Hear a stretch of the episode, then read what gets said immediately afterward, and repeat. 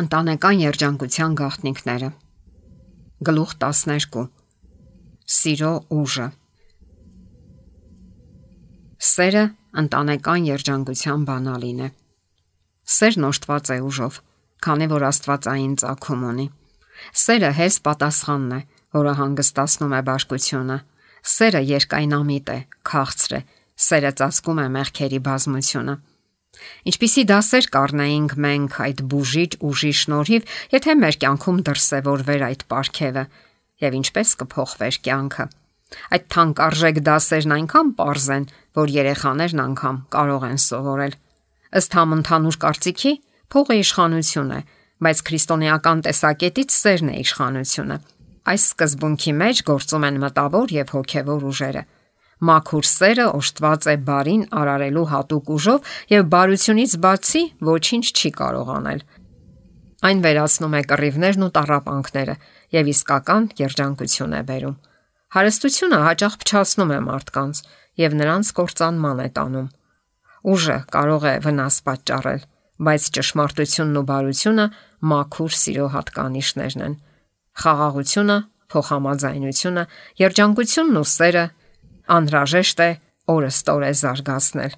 Սիրո բույսը հոգատար խնամք է պահանջում, հակառակ դեպքում այն կչորանա։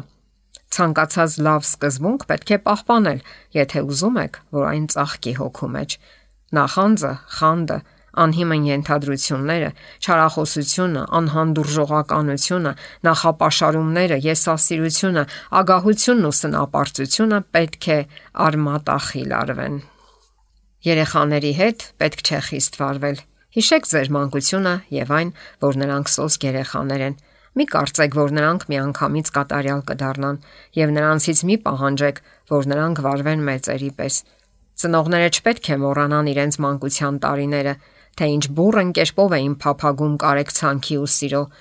որքան դժբախտ էին զգում իրենց, երբ մեծահասակները կշտամբում էին ու պատժում զայրույթի պորտկման պահին։ Նրանք պետք է վերապրեն իրենց մանկական զգացմունքները եւ իջնեն մինչեւ մանկական մտածողության մակարդակը, որpիսի հասկանան երեխաների պահանջմունքները։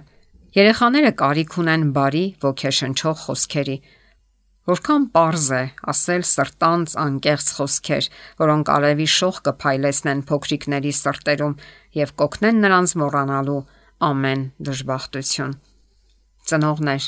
սիրեցեք ձեր երեխաներին, Սիրեցեք նրանց կատնակեր տարիներին, սիրեցեք նրանց մանկության տարիներին, սիրեցեք նրանց պատանեկության տարիներին։ Նրանց ներկայությամբ մի խոժոռեք ձեր հոնքերը, միշտ եղեք ուրախ։ Օգնեք երեխաներին, որ հաղթանակ տանեն։ Նրանց մեծացրեք սիրո մտնոլորտում։ Դուք այդպես կկարողանաք հաղթահարել նրանց համառությունն ու քմահաճությունը։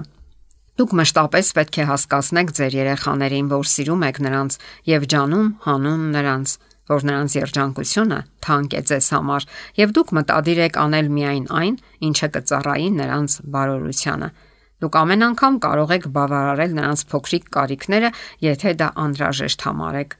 Երեխաների հետ շփվելիս երբեք մի գործեք պորտկման ազդեցության տակ։ Թող հեղինակությունն ու կապվածությունը զուգակցվեն միմյանց։ մի Պաշտպանեք ու խրախուսեք ձեր երեխաների մեջ եղած լավն ու գրավիչը։ Եթե դուք նրանց մերժում եք ինչ-որ բանում, որը կարող է նրանց վնասել, աշխատեք նրանց հասկացնել, որ դուք սիրում եք իրենց եւ ուզում եք երջանիկ դարձնել։ Որքան անհրապույր է երեխան, այնքան ավելի շատ է անհրաժեշտ նրա հանդեպ քնքշանք ու սեր դրսևորել։ Երբ երեխան համոզված լինի, որ դուք ցանկանում եք իրեն երջանիկ դարձնել, Սերը կքանդի ձեր միջև եղած բոլոր արգելքները։ Այս սկզբունքով էր առաջնորդվում Քրիստոսը, շփվելով մարդկանց հետ։ Այդ սկզբունքին պետք է հետևենք նաև մենք։ Շատ ընտանիքներում հարազատների զգացմունքները միմյանց հանդեպ ոչ մի կերպ չեն արտահայտվում։ Գերզգայունության կարիք չկա, բայց բոլորը կարիք ունեն սիրո եւ քնքշանքի, փոքրիկ սիրալիրությունների, սրտանց խոսքերի, ուշադրության, հոգատար վերաբերմունքի։ Կապվածությունը պետք է ամփոփող պահպանվի ամուսնու եւ կնոջ, ծնողների ու երեխաների, եղբայրների ու քույրերի հարաբերություններում։ Խուսափեք անմտածված խոսքերից։ Մի ակնարկեք անգամ, որ ինչ որ մեկը չի սիրում մյուսին։ Ավելի լավ է հաճելի լինել մյուսների համար, խոսել բարյացակամորեն։